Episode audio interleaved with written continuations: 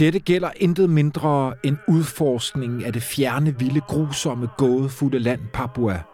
Papua. Alene ordet har en uudgrundelig, mystisk tone. Nu er på vej til dette land er oprindelige skove en stedsegrøn plet i den syvende himmel, hvor jeg snart for første gang skal møde naturens uspolerede sønder, de frie vilde i deres mest primitive stadie – det optager mig så voldsomt, at mit hoved truer med at sprænges. Selv den tid, damperen var nødt til at bruge på at komme frem, virkede på mig som en evighed.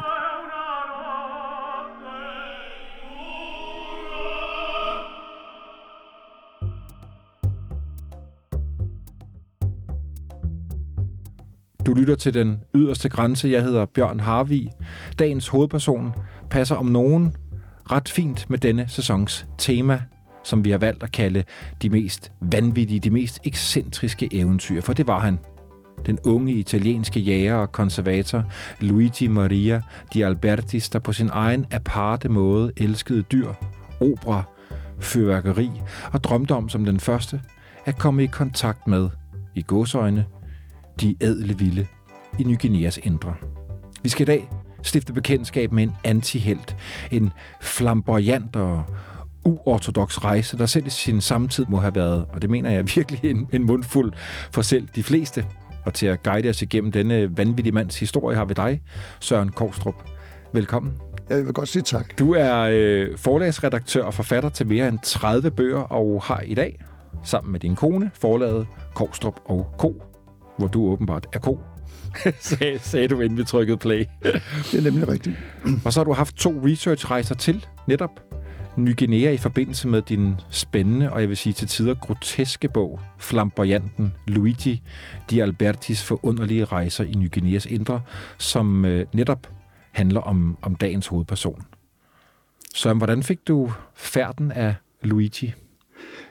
Det er jo, øh, fordi jeg også selv er meget glad for eventyr, og, og øh, Øh, denne rejse, den foregår jo faktisk øh, i, i 1871, samme år som øh, øh Jorden rundt i 80 dage bliver skrevet af en anden øh, franskmand, fordi Luigi var franskmand i starten og blev senere hen i forbindelse med den italienske frihedskrig, så blev Genua, hvor han boede, det blev pludselig så en del af Italien.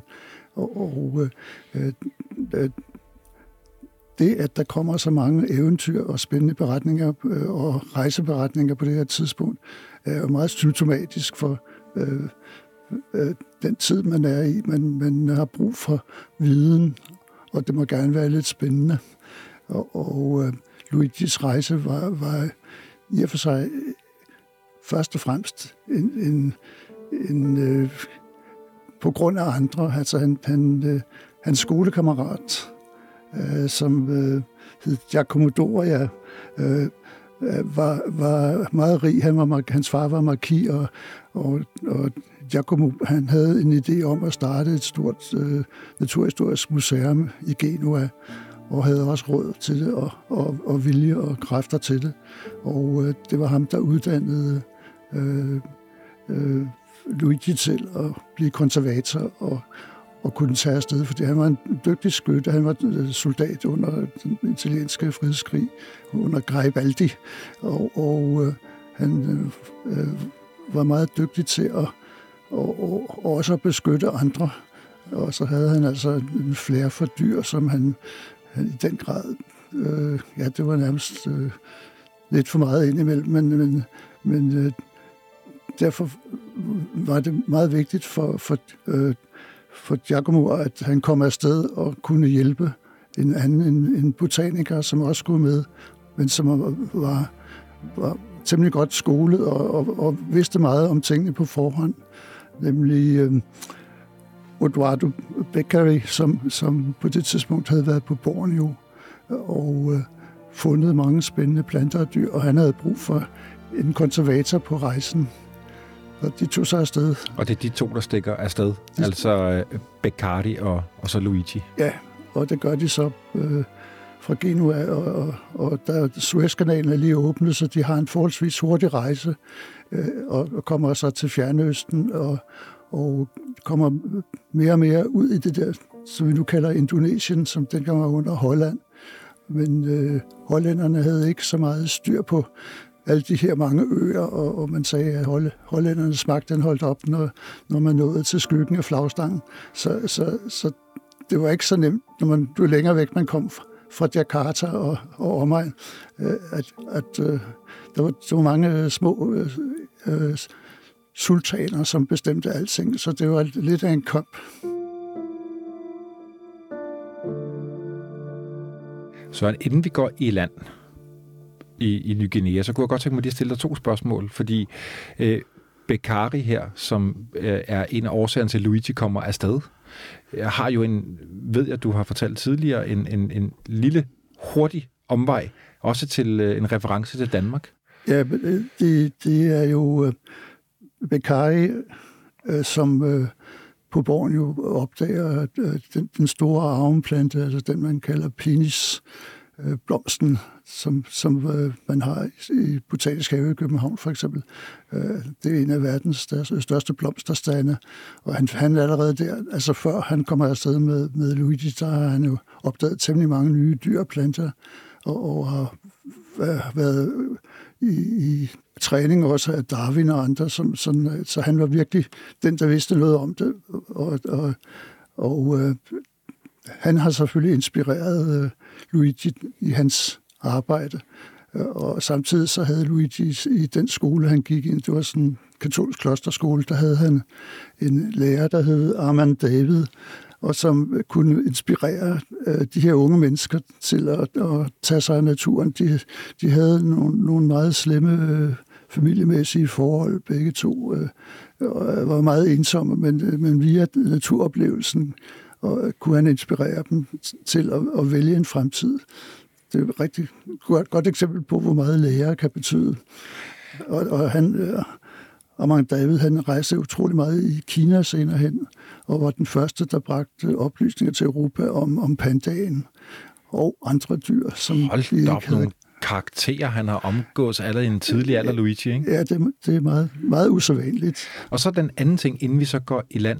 Vi bliver nødt til at få beskrevet, øh, hvad han er, Luigi. Altså, jeg, der findes jo nogle fantastiske billeder, også et billede, der er i din bog, og som vi også har valgt som, som cover på podcast i dag. Kan du, ikke, kan du ikke beskrive ham? Og jeg tænker, at det også er vigtigt at få beskrevet ham, fordi hans yder på en eller anden måde, Søren, har været øh, øh, væsentligt. Ja, men hvis vi, hvis vi prøver at se de to personer for os, øh, Bekari og, og Luigi, ombord på færgen der ved reglingen, hvor de står og kigger ud over havet og ser, hvad de nu finder, kan finde for øje på. Beccari er byvognen, og Luigi er fyrtårnet. Fyrtårnet, uh, Luigi han er høj og ranglet og, og mørkhåret og en rigtig smuk italiensk nordlig type, altså mørkhåret og, og fyldt med kræfter, hvor Beccari er en, en lille mand, der... Jeg vil næsten sige et brystlang skæg, Luigi har. Ja, han, han lader skægget vokser jo efterhånden, som, som øh, da han var soldat, så har han sikkert været ravet, men altså, han, han levede jo op i, i, i bjergene som jæger, og, og der gjorde det ikke så meget, hvordan han så ud. Og, og, og øh, samtidig elskede han at, at, at gå i noget tøj, som ingen, ingen andre havde lyst til, hvilket blev sådan ret utræret hen ad vejen. Søren, vi skal, vi skal i land på Ny Guinea, og jeg kunne godt tænke mig at spørge dig om, hvad, hvad, hvad er det for et begreb, som Luigi, nu ved jeg, at du har øh, også det primære materiale til din bog, er jo, at du har læst hans, hans tobindsværk, og du har læst om ham i, i udenlandske aviser, forsøgt at stykke det her puslespil sammen af en, og det dykker vi tilbage til, meget flamboyant øh, herre, som også skriver øh, utrolig underholdende, så vi dykker ned i bogen et par gange, altså i din bog, øh, hvor der er citater fra Luigi. Men, men hvad er det for et billede, han har hvad er det for en forestilling, han har om Ny Guinea? Hvad tror han, han skal møde? Ja, det er jo meget normalt på det her tidspunkt, at, at man tror, at, øh, at man skal møde nogle meget lykkelige naturfolk, øh, som, som øh, kan alt muligt, som, som øh, man ellers går og drømmer om i den vestlige verden øh, på det tidspunkt. Øh, og, og, og øh, han bliver jo skuffet allerede, da han når ud af Ny Guinea og møder nogle, øh, nogle øh, ny, nigerianere, som, som har, er slaver. Og han, han siger, det var dog utroligt, det var dog det mest intetsigende mennesker, jeg nogensinde har set. Jamen, de er sådan alle sammen. Og, og øh, da han så kommer til Ny Guinea, og kommer, det er jo meget svært at komme i land på Ny Guinea. På det her tidspunkt er der jo ikke nogen, der aner, hvad der er inde i Ny Guinea. Det ved jeg, det er verdens øh, største ø på det tidspunkt. Øh, og, og, øh, men de aner ikke, hvordan det ser ud inde i... Man, kender, man har kortlagt kysterne, men man aner ikke, hvad der ligger 20 meter inde af kysten. Man forestiller sig, at det, ja, det kunne lige så godt være indlandsis. Ikke? Altså, øh, det, så på kortet står der formentlig bare unknown territory eller netop, unknown land. Netop. De aner ikke, hvad de skal ind til. Nej, det er jo ikke, det er jo ikke Bountyland, de kommer til. Det er jo, når man kommer til Ny Guinea, så er der, er der jo koralrev hele vejen rundt. Øh, og øh, der er alle mulige former for planteskov, man ikke kan trænge igennem, inden man kommer ind til den rigtige regnskov. Øh, og, og altså, øh, der, er ikke, der er ikke nogen øh, steder, hvor man kan holde ferie på stranden. Og, og det eneste man, måde, man kan komme ind på, det er at, at benytte sig af de flod, floder, der løber ud. Og dem er der en del af. Der er tre meget store floder på, på Ny Guinea, som man kan prøve at komme ind af. Men man kan komme ind af floder, der bugter sig øh, øh, måske i, i hundredvis af kilometer. Øh, det, det er jo altså ikke så nemt. De har jo så alligevel en idé om, at de vil op i bjergene, fordi øh, ret hurtigt vil de op i de her Arfak-bjerge. Ja, det, det er nogle, nogle bjerge, som øh, det er så inde i den hollandske del. Øh, og de eneste hollænder, der er der, det er et par missionærer, men ellers er der en hel masse andre forskellige folkeslag. Der er jo heller ingen, der ved, at der er så mange forskellige folkeslag på det tidspunkt på Ny Guinea, hvor der, ja, altså bare på den del i dag, der hedder øh, Papua Ny Guinea, som er cirka halvdelen af, af arealet, der er jo over 800 forskellige sprog. Helt altså utroligt. Ikke, ikke, ikke dialekter, med rigtige sprog. Wow. Så hver, hver lille dal, man kommer til, kan man risikere, de snakker. De kan ikke snakke sammen. Altså, det, det, men udlignes det jo så med tiden med fjernsyn og telefoner og, og pitching engelsk. hvad, hvad skriver Luigi om sit første møde med, med de lokale, med de indfødte her? Eller oprindelige folk, han møder? Ja, han bliver noget skuffet, øh, fordi de tager ikke godt imod ham. Øh, han tager op af en lille flod og, og prøver at nedsætte sig der. Øh, og og øh, øh, på det tidspunkt er Beccari, han er ved at gå sin egne vej, for han er botaniker, og Luigi har brug for at, at finde dyr, som han kan konservere. Øh, så, så Luigi tager ind til en stamme øh, op af en flod, og øh, de vil overhovedet ikke snakke med ham, øh, og de, de øh, er faktisk meget, meget fjendtlige overfor ham lige da han kommer, så begynder der at opstå nogle sygdomme i, i landsbyen. Og øh, det er selvfølgelig hans skyld, at, at børnene dør, og de gamle, de gamle øh, har svært ved at klare sig. Så han bliver ligesom en par af der får lov at bo over på den anden side. Har, har han sygdomme med sig, eller er det nogle ja, det, det, åndelige, spirituelle ting, de tror, han bringer med sig? Ja, han, han kan muligvis godt have haft nogle sygdomme med, det er jo så sandsynligt, men det kan ikke være, være det. Det er nok det åndelige først og fremmest, ikke? Øh, at, at døden skal have en årsag, og, og for de indfødte, der er det ham. Det er det mærkelige menneske, der kommer der, og som øh, opfører sig anormalt øh, med hensyn til, hvordan man opfører sig på, på nigeriansk. Ja, jeg ved i hvert fald, du har, vi har med hjælp af hinanden fundet nogle citater i din bog, så jeg tænker måske, jeg skulle læse det her citat op, som er Luigis egne ord, fordi det måske på en måde forklarer, hvad det er for et, et indtryk, han har af nogle af de første mennesker, han møder. Er det, det passer det fint nu? Det er fint, ja. ja. Luigi skriver, Landsbyens beboere inviteres til at overnatte hos dem, hvilket vi tog imod. Igen måtte vi klatre opad fra sten til sten, klippe til klippe. Nu er der gribe en rod eller en gren, indtil vi pludselig stod på en plan stykke et par hundrede meter over flodsengen. Her lå husene omgivet af små bananplantninger og en majestætisk skov tæt og ugennemtrængelig. Selv solens stråler kan ikke trænge ned, og jorden er dækket af en underskov af bregner og mosser af enhver farvenuance og form. Her oplevede jeg en solnedgang, jeg aldrig tidligere har set smukkere. Under mig lå landet og havet. Mantinjamøen flammede og syntes at flyde på vandet og gå i et med himlens ildskyer. Som dagen gik, fyldte skoven hundredvis af fugle sang, der steg i styrke indtil sidste solstråle forsvandt. Himlen blegnede, og havet blev gråsort. Nattens skygger erobrede alt. Fuglene puttede deres hoveder ind under vingerne og glædede sig til dagningen, hvor de igen kunne prise lyset. Jeg klatrede af en lang stige op til hytten, som skulle være mit soveværelse. Den var firkantet og stor nok til at huse fire familier. Hytten var bygget på pæle, 8 meter over jorden, og der var konstrueret af bambus, grene og palmeblade. Min vært syntes, at jeg skulle dele plads med nogle gamle, skrøbelige kvinder, der puttede sig omkring ildstedet. De modtog mig venligt og tilbød mig kogte bananer og et par udmærkede sukkerrør. I bålets gløder tilberedte jeg min aftensmad, der også var min frokost. Halvdelen af en krondue, som jeg havde skudt. Dog måtte jeg hele tiden forsvare den med de venlige papuanere, der igen og igen ville hjælpe mig ved at vende kødet i gløderne. Jeg foretrækker at tilberede min egen mad, da disse mennesker er helt ukendte med brugen af sæbe. Hvad tænker du om citatet? Det, er jo meget, det er jo meget smukt, det han beskriver, og det han ja. ser. Ja, på det her tidspunkt er det så lykkedes ham at finde nogle bærer og, og, og nogle mennesker, som skal op i højlandet. Det er gået op for mig jo efterhånden, hvor meget handel betyder i de her områder, øh, og, og at man er nødt til at hente nogle ting andre steder for at kunne klare sig. Og så bliver han så en del af en stamme på en rejse op mod deres landsby i Højlandet. Og, og der, der, der forstår han ikke rigtigt, at han er en del af stammen, fordi han mener stadigvæk, at han kan opføre sig lige præcis, som, som han, han tror, man skal opføre sig.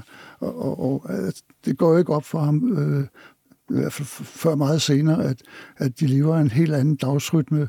Altså han synes, de er lidt dogne, og de hjælper ham ikke, og det er svært at finde nogen, og det er ikke altid, de gider at bære for ham. Øh, men øh, om natten, der kan han ikke få lov at sove, fordi der lever de nemlig op i deres hytter, og, og øh, det er ligesom en anden dag. Altså, det, der er ikke nogen grund til at, at være ude i den her tropiske varme i dagtimerne, men at, at netop at natten er der, hvor der er kølighed, og hvor man ligesom kan leve som menneske. Og samtidig så har han ikke forstået, at, at øh, når man er øh, som en del af en stamme, så, så er det del og, og, og modtage. Ikke? Altså, man skal give, og man skal modtage. Og han, han er mere interesseret i at, at modtage. Så hvordan bliver det egentlig opfattet, når han opfører sig sådan her rundt om bålet? Ja, det er, hvad, de, hvad er de tænkt om?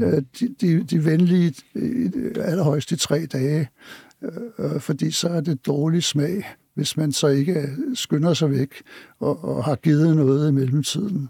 Mm. Nu kan man så ikke snakke om de her mennesker, at de opfører sig på en måde, for det gør de jo ikke. De, de er jo så forskellige.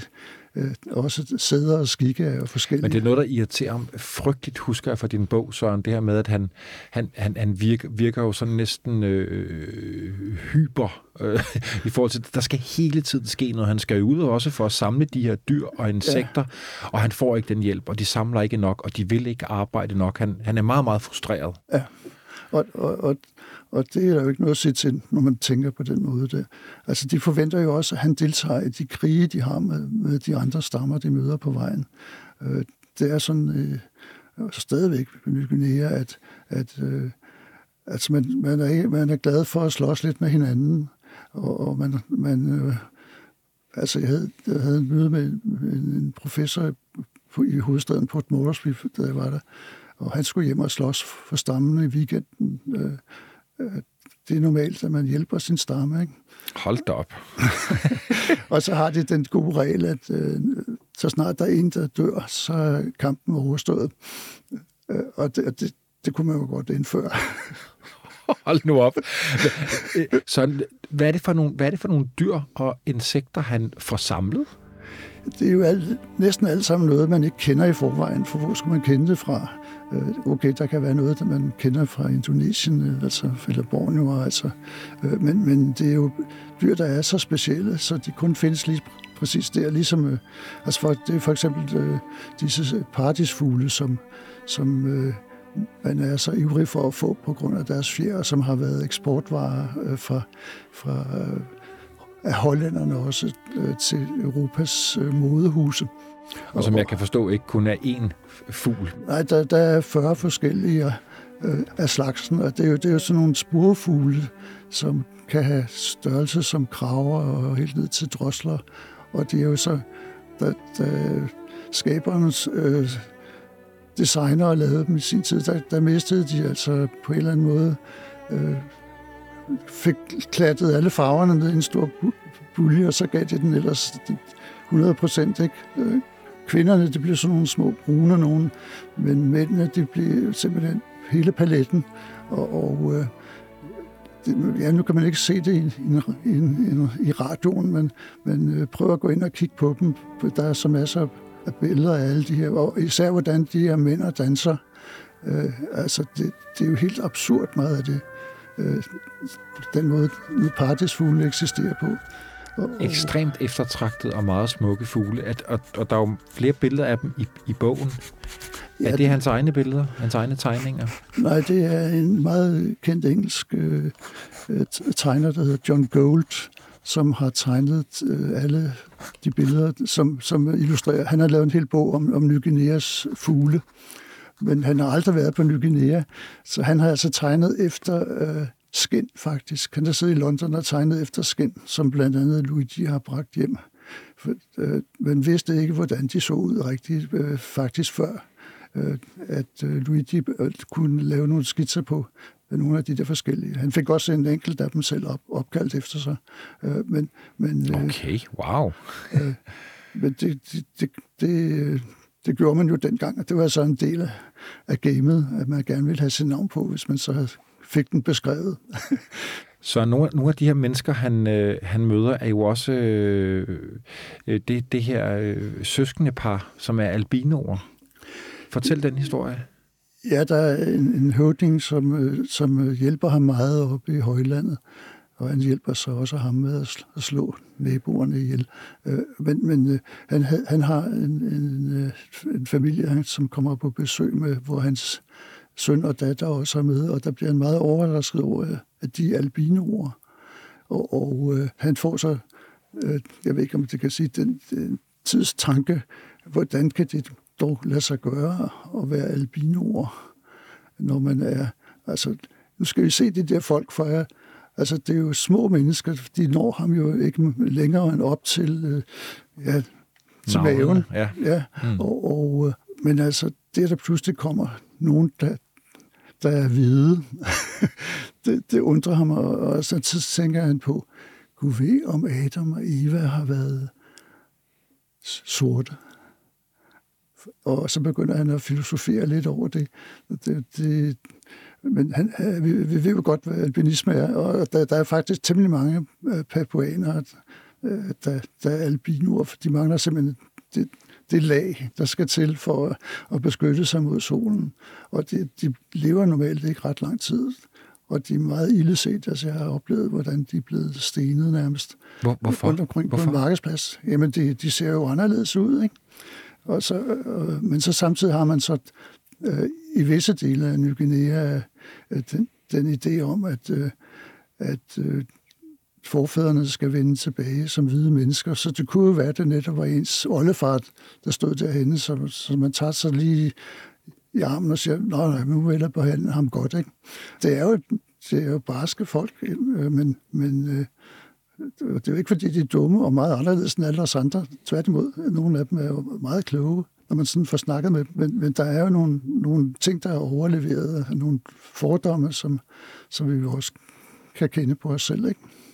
Søren, han, øh, hans første ophold her på Ny Guinea er jo ikke så langt, og det vi måske skal også skal tale mest om, det er den, den, den store rejse til Juleøen, som er ja. ligger et år eller to senere. Ja. Men, men jeg tænker, jeg, jeg husker fra bogen, at han på et tidspunkt øh, jo også efter det første ophold her kommer til til, øh, til, øh, til Sydney, hvor han spacerer ja, rundt altså, med, med en kænguru.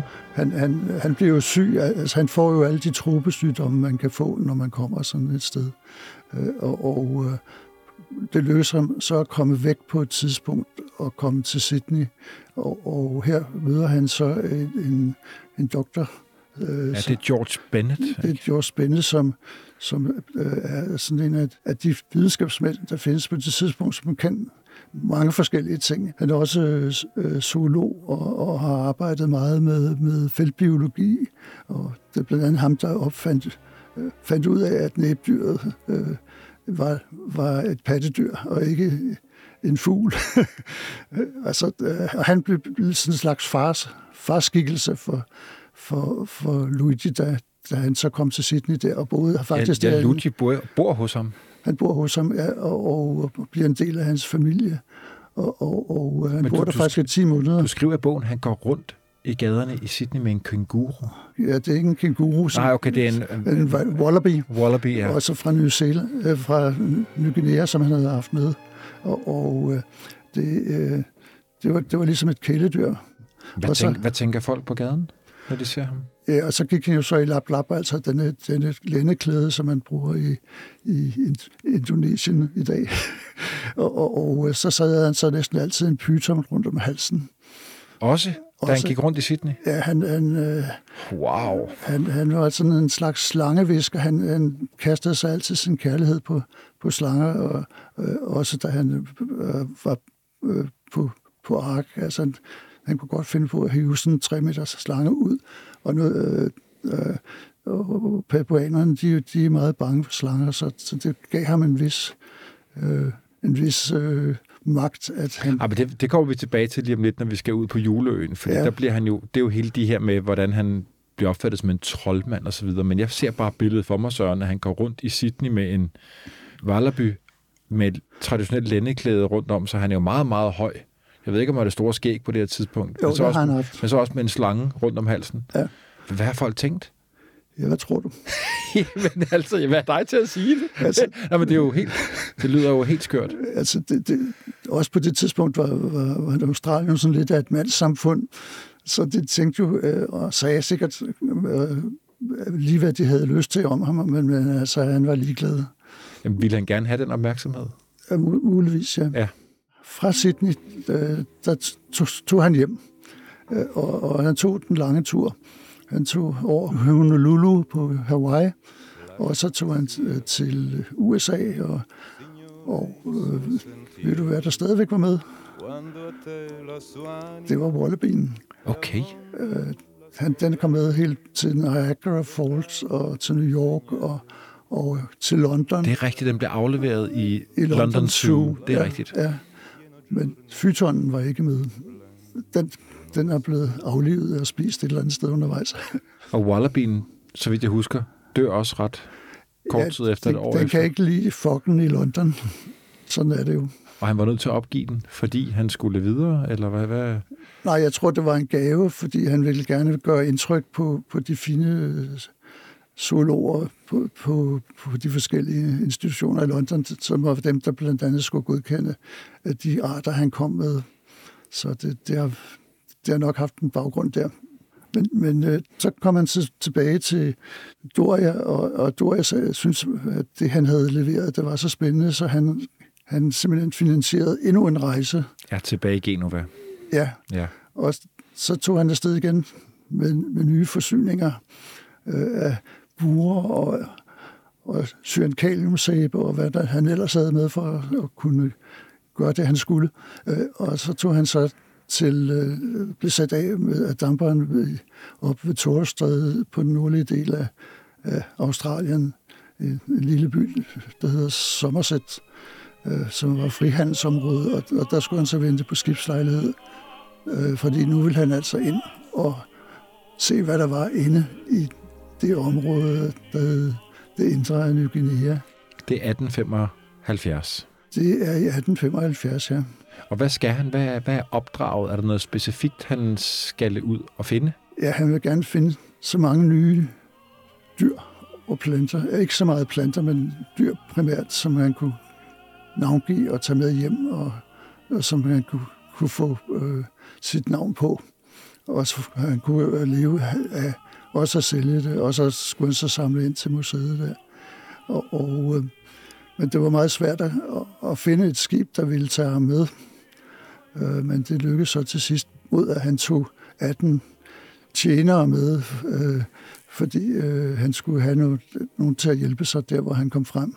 Og der havde han så valgt øh, den ø, der hed øh, jul, juleøen, som ikke har noget med, med jul at gøre, men det var en, en skotsk øh, øh, kaptajn, der hed Jul, og det, som opdagede øen. Og der slår han så ned og kommer jo faktisk til at bo i ja, et, et år. Ja, det, det lykkedes ham øh, og, og, øh, at få lavet et, en aftale med, med, med nogle indfødte, som han fandt på stranden. Der var en, nogen, som, som, som øh, udviste stor magt, og der, der lykkedes det ham ved hjælp af at bytte sig med alle mulige ting og sager, og få et, øh, et stykke land på, jeg tror det var 1100 meter i omkreds, som var hans, hvor han så kunne bygge sit hus.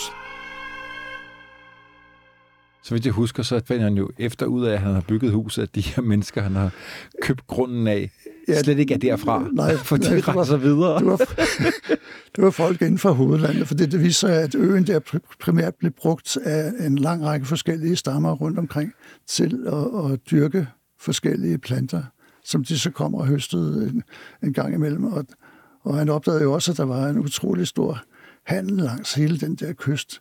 Altså man handlede utrolig meget med hinanden, og der, hver landsby og hver stamme havde jo forskellige specialiteter, som de kunne, og som de så sejlede rundt og solgte alle mulige andre steder. Hvad tænker de til, at denne her øh, mildetalt ekscentriske italiener nu slår sig ned? Det er jo ikke alle, der er lige begejstrede. Nej, de er højst øh, øh, ubegejstrede, mange af dem. Øh, og, øh, men, men da de, mange af dem er der så kort, så, så går det ikke så meget op i det, men, men, men, men der er alligevel en fast stok, som, som prøver at modarbejde ham. Og der er det så, at han viser hele sit repertoire. Øh, hans hovedidé er, at, øh, at det gælder om at, og, øh, dupere folk i dagtimerne, og så terrorisere dem om natten, sådan at de holder sig væk fra alle hans ting og, og alle hans personer.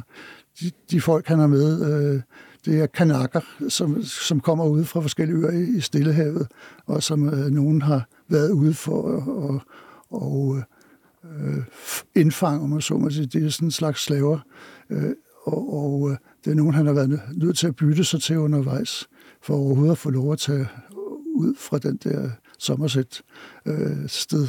Men der er folk fra, fra nyhybriderne, altså fra det, det der hedder Vanuatu i dag, og der, altså, der er også seks øh, Øh, Ja, der, er nogle hoved, der er nogle hovedjæger med, eller hvad? Der er det, det, det man hovedjæger fra New, New Britain, for eksempel. Det, man kaldte dem i samtiden, ja. ja og, og, og de er jo altså heller ikke særlig øh, venligsindede mod dem, fordi det er jo fremmede, som kommer med, med nogle helt andre... Men når du så siger, at han øh, øh, terroriserer dem, kom med nogle eksempler på, hvad, hvad det er, han egentlig, øh, hvad det egentlig han, er, han laver? Ja, det, det viser sig jo, at han er lidt af, af en tryllekunstner. Og, og øh, der øh, er der øh, mange ting, en tryllekunst, der kan, når man skal dupere andre. Bare som, som en, en, en lille ting, at, øh, at man har et gevær. Altså det, at han kan skyde fugle ned fra himlen, det har de sådan ligesom ikke rigtig set før.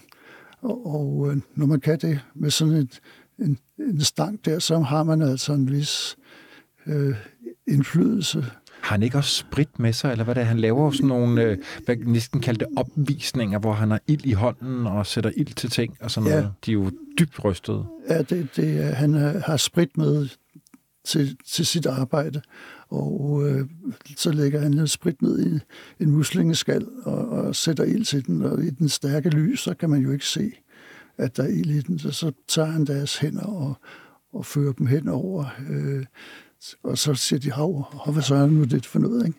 Og så, så prøver han at lade dem selv øh, gøre det samme, hvor han øh, bruger vand i stedet for sprit, og det kan de selvfølgelig ikke finde ud af. Eller bare det her, tage en paraply og, og slå den ud med, med automatik. Ikke? Det, det gør jo, at de siger, hvad nu det er for noget? Det, hvordan kan det lade sig gøre? De kan ikke selv få det til at fungere, når de skal prøve. Altså han kan så mange ting, som de ikke kan. Han bliver kaldt troldmanden af dem, så vidt jeg husker. Ja, han er, han er en troldmand, og, og han kunne, kan tage menneske, mønter ud af deres næser, for eksempel. Altså, hvad, hvordan går det, hvordan går det hele til? Men der er jo sådan en, der er jo nogen, han så har et, et, et, et, et, et nogenlunde okay øh, markerskab og handelskab med, og nogle folk, der også arbejder for ham. Vi kan jo lige snakke om, hvordan han så egentlig også behandler dem, fordi det har du et ret godt citat med. Men der er jo også ja. nogen, han næsten er i krig med. Altså, som stjæler fra ham og så videre. Skal, skal vi lige have citatet med, Søren, først? Ja, fordi at, lad os gøre det, Som ja. jo er et øh, vildesalt øh, meget ufint. øh, for Luigi, han skriver, Jeg har testet mine folks arbejdsiver.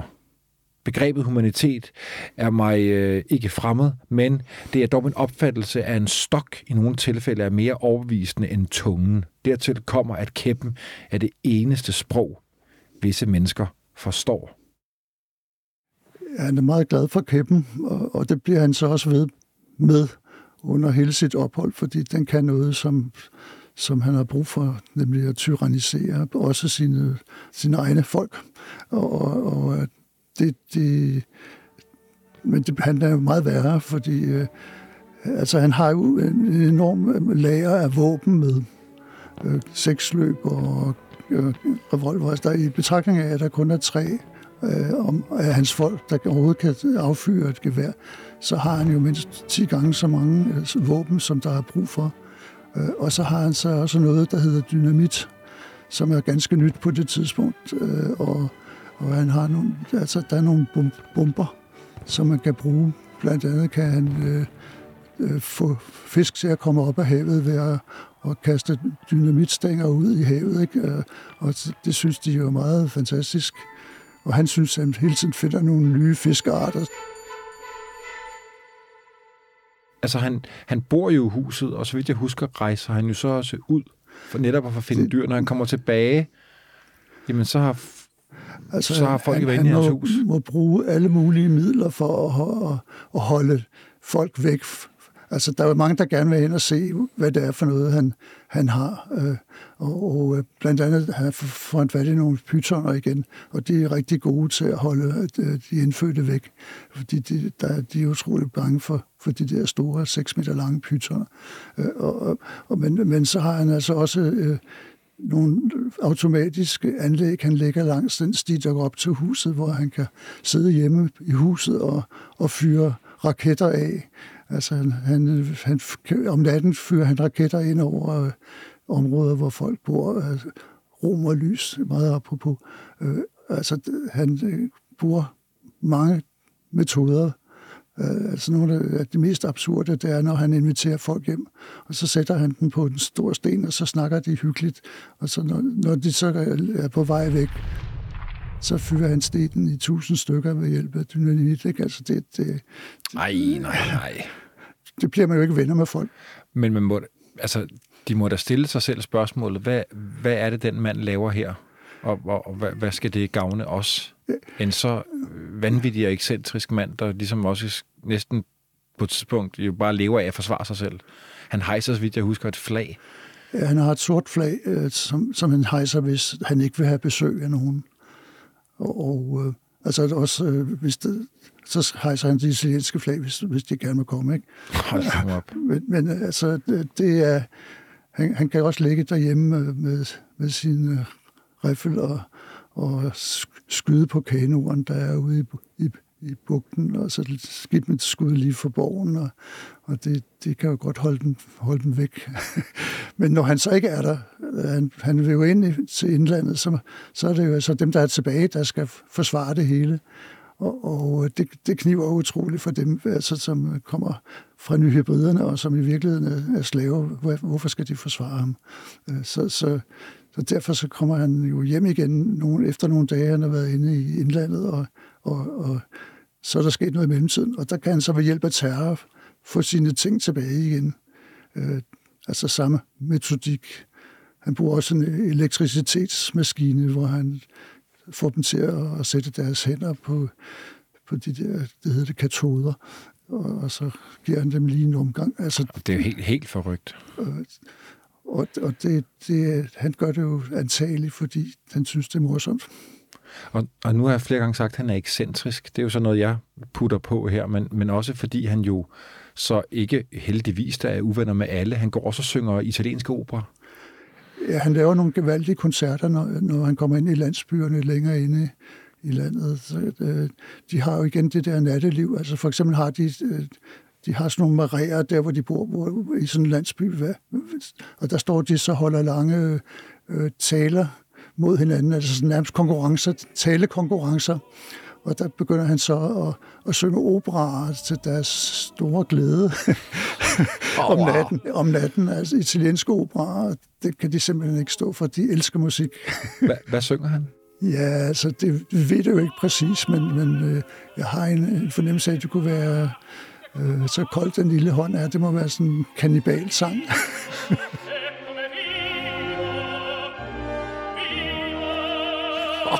Hold da op.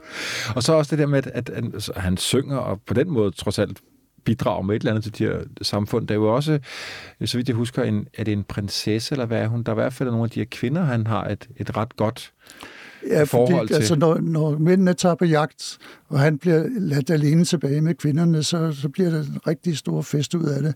For kvinderne er ret underkudet, så de er ikke vant til at øh, de, de betragter ham ikke rigtig som en mand, vel, øh, så de kan ligesom øh, lave sjov øh, og, og, og, og have det morsomt, indtil mændene kommer hjem igen fra, fra jagten. Og jeg tror da også, at øh, han måske benytter sig lidt af det en gang imellem. Søren, han, han bliver syg igen, eller hvordan er det?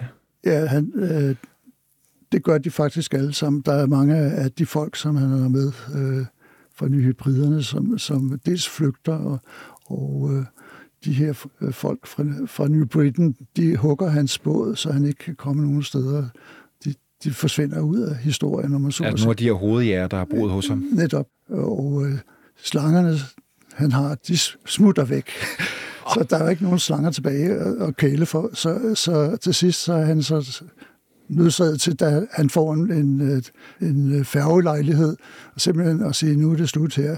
Hvor, ja, for han, har jo ret lang tid ventet på at blive, eller i hvert fald få forsyninger, så vidt jeg husker. Ja, han, han øh, har ikke noget at leve af, simpelthen andet bananer, øh, og det har ikke godt at leve af alt for, for lang tid ad gangen. Og de ånder lettet op i landsbyen? Ja, fordi de, de har fået nok. De vandt til sidst. ja, ja, det er jo det. Men han er jo ikke opgivet Ny Guinea, fordi øh, han bliver faktisk endnu mere ærgerligt over, at han ikke kan, kan komme ordentligt ind i det der land. Øh, så nu øh, kommer der nye planer på bordet, som han skal have realiseret. Og i, nemlig i rejser ind af, af floderne. Ja, og det bliver tre rejser over de næste tre år.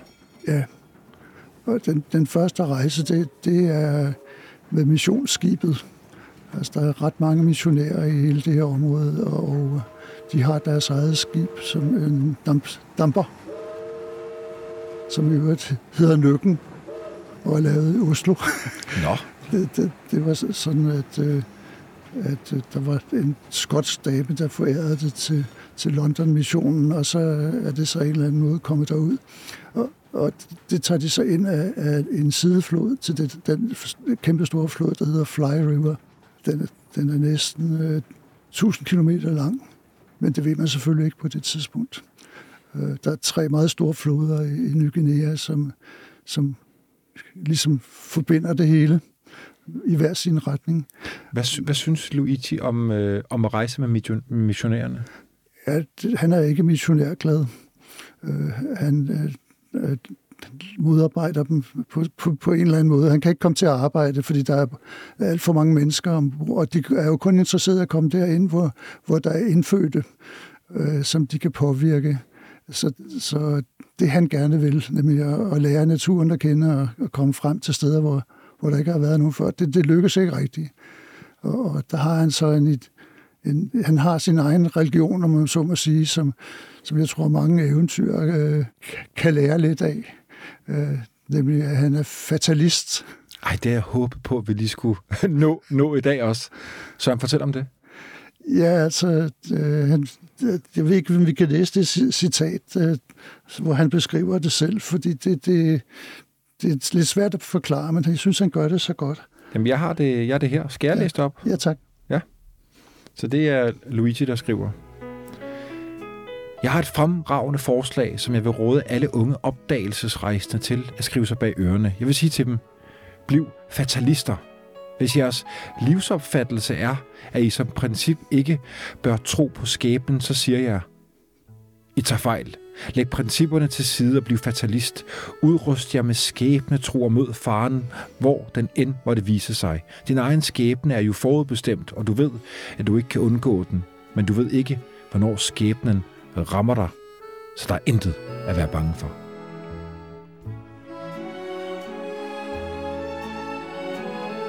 Nej, og det giver jo så en, en form for, for frihed, hvis man er fatalist, til at man kan gøre, hvad det passer ind.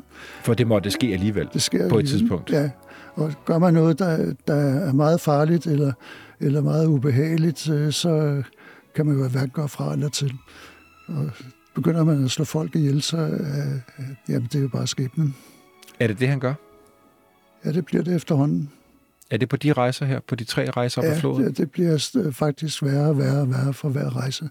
Uh, han han uh, har fået syfilis, uh, og uh, hvor han har fået det, ved vi ikke, men uh, det, det har han så, og vi ved, hvordan det virker, og, og det, man skal igennem forskellige faser. Uh, muligvis er det også forstærket af, at han arbejdede med cyankalium og arsenik, som, som uh, også skal give sig nogle udslag. Jeg hører, du siger, at han bliver sindssyg, eller, eller hvordan? han mister i hvert fald evnen til at, at tænke klart, og han bliver meget, et meget ubehageligt menneske, is- især på den tredje rejse, som bliver en ren røverhistorie. Og det er så der, hvor han når, han når- når 900 km ind af, af flyfloden, og kommer, ja, indtil han ikke kunne- kan komme længere, selvom han har dynamit til at, og træerne til at forsvinde omkring sig, så, øh, så men han, hans folk, han er med, bliver behandlet så dårligt. Fordi formål, formålet er vel stadigvæk, at han skal ind og, finde dyr. Jamen, han er ikke tilfreds selv, men, at- men de gør jo oprør, og der, der bliver mytteri til sidst. Han har en masse kinesere med, som han, som han har lovet, at han- de skal med for at finde guld. Det er det, der, der trækker også for mange af de der søfolk, at, at de skal jo finde guld. Det er det, det drejer sig om. Lykkes det? Øh, ja, det bliver nogle japanere engang i, i 1950'erne, der finder nogle kæmpe store guldminer inde i de områder der, som, som udnyttes i dag. men, men han finder ikke rigtig noget. Og han aner jo heller ikke noget, om der er noget guld. Han, han er jo en mand, Søren, som, som igennem hele sit liv jo rejser ud til den meget passende til serien her, til den yderste grænse og ud over den, både i, i forhold til sig selv og til hvor han rejser hen, og, og med negativt forsegn, også i forhold til, hvordan han også behandler folk, selvom det jo er ret spændende at læse om, fordi det er så skørt. Øh, meget af det. Hvad, hvad, hvad tænker du om, hvor vi slutter af i dag, og øh, øh, hans eftermæle? Hvad sker, der med, hvad sker der med alle de ting, han øh, får samlet sammen? Ja, han kommer jo hjem efter den tredje rejse med en forfærdelig masse øh, ting, som man ikke har set før. Øh, og det lykkedes ham. Han vil ikke øh, udsættes for, at det kan forsvinde på vejen, så han vælger selv at rejse tilbage til Europa med, med hele samlingen. Han har nemlig mistet en del ting øh, på tidligere øh, ture, øh, som så ikke er kommet frem, eller et i en havn et eller andet sted. Så nu skal det hjem, og så tager han en færge til London, og øh, der når han så frem, og der kommer han så og, og viser alle de her fine folk, hvad han har fundet, og, og er ikke helt tilfreds med deres reaktioner, men, men øh, først da, da han så kommer i, tak, i kontakt med, med, med det geografiske selskab, øh, som ikke øh, har så mange faglige øh, forudsætninger. Altså, britterne synes jo, de selv skulle finde alting i, i denne verden, ikke? Men, men geograferne var meget glade for at høre om og se alt, hvad han havde. Og der solgte han så en del. Og, og der, der, der kan man så måske få et indtryk af, hvad, hvad de synes om om dengang, øh, ved at, at lige kigge på, hvad, hvad direktøren øh, for, eller præsidenten for det geografiske selskab sagde, efter at han havde holdt et foredrag. Og det, og det vil jeg lige sige, inden jeg læser det op, så det, det her det er jo sådan et, en, en hyldest tekst. Ikke? Jo, Og det, det, kan jo, det kan jo både frustrere en, og, og næsten gøre en vred, når man også hører, hvordan han så egentlig har opført sig. Altså at de ting, han har udsat de her øh, mennesker for på sine ophold og rejser, at det ikke har indhentet ham. Det kommer det så måske til øh, senere hen. det, det gjorde det så ikke, fordi øh, øh, selve turen hjem var hurtigere end en rygtet løb, men han havde allerede en del retssager, da han forlod Sydney sidste gang øh, fra folk, der havde været med og som følte sig dårligt behandlet. Så det er han næsten flygtet fra? Han flygtede faktisk fra det, ja. Han får nogle fine ord med på vejen. Dem kan jeg jo, skal jeg læse dem op fra, fra ja, The Royal Geographic Society. Han har jo holdt et foredrag, så vidt jeg husker, i det her Londons meget berømte og store geografiske selskab. Og så er der en tidligere britisk gesandt fra Shanghai på scenen, der, der, der så takker ham. Citat. Royal Geographic Society takker dem, Luigi Maria di Albertis, for deres medrivende foredrag. Det er modige og vedholdende mænd som dem, hvor civilisation har brug for. Jeg vil gerne hylde dem. Ikke som geografen, ikke som psykologen, men som den store pioner, Luigi Di Albertis.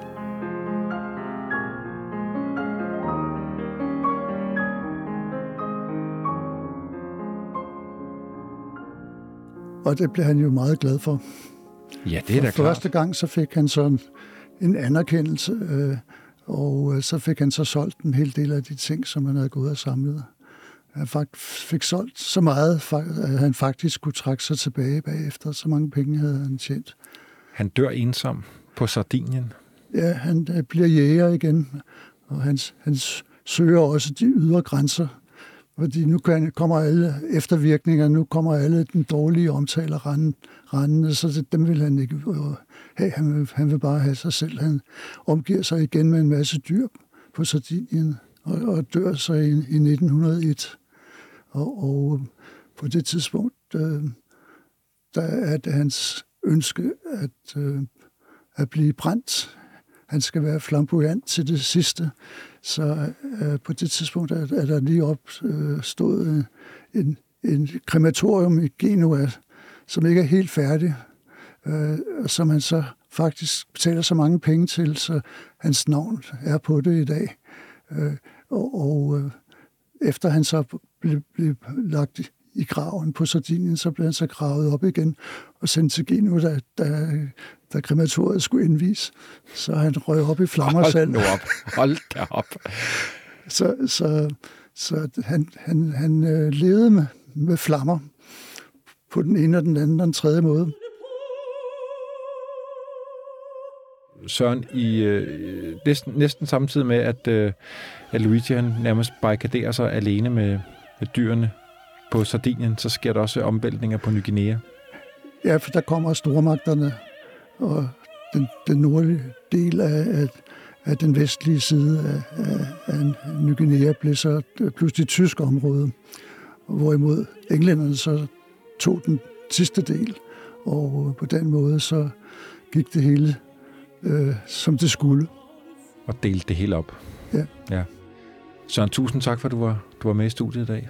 Jeg siger også tak.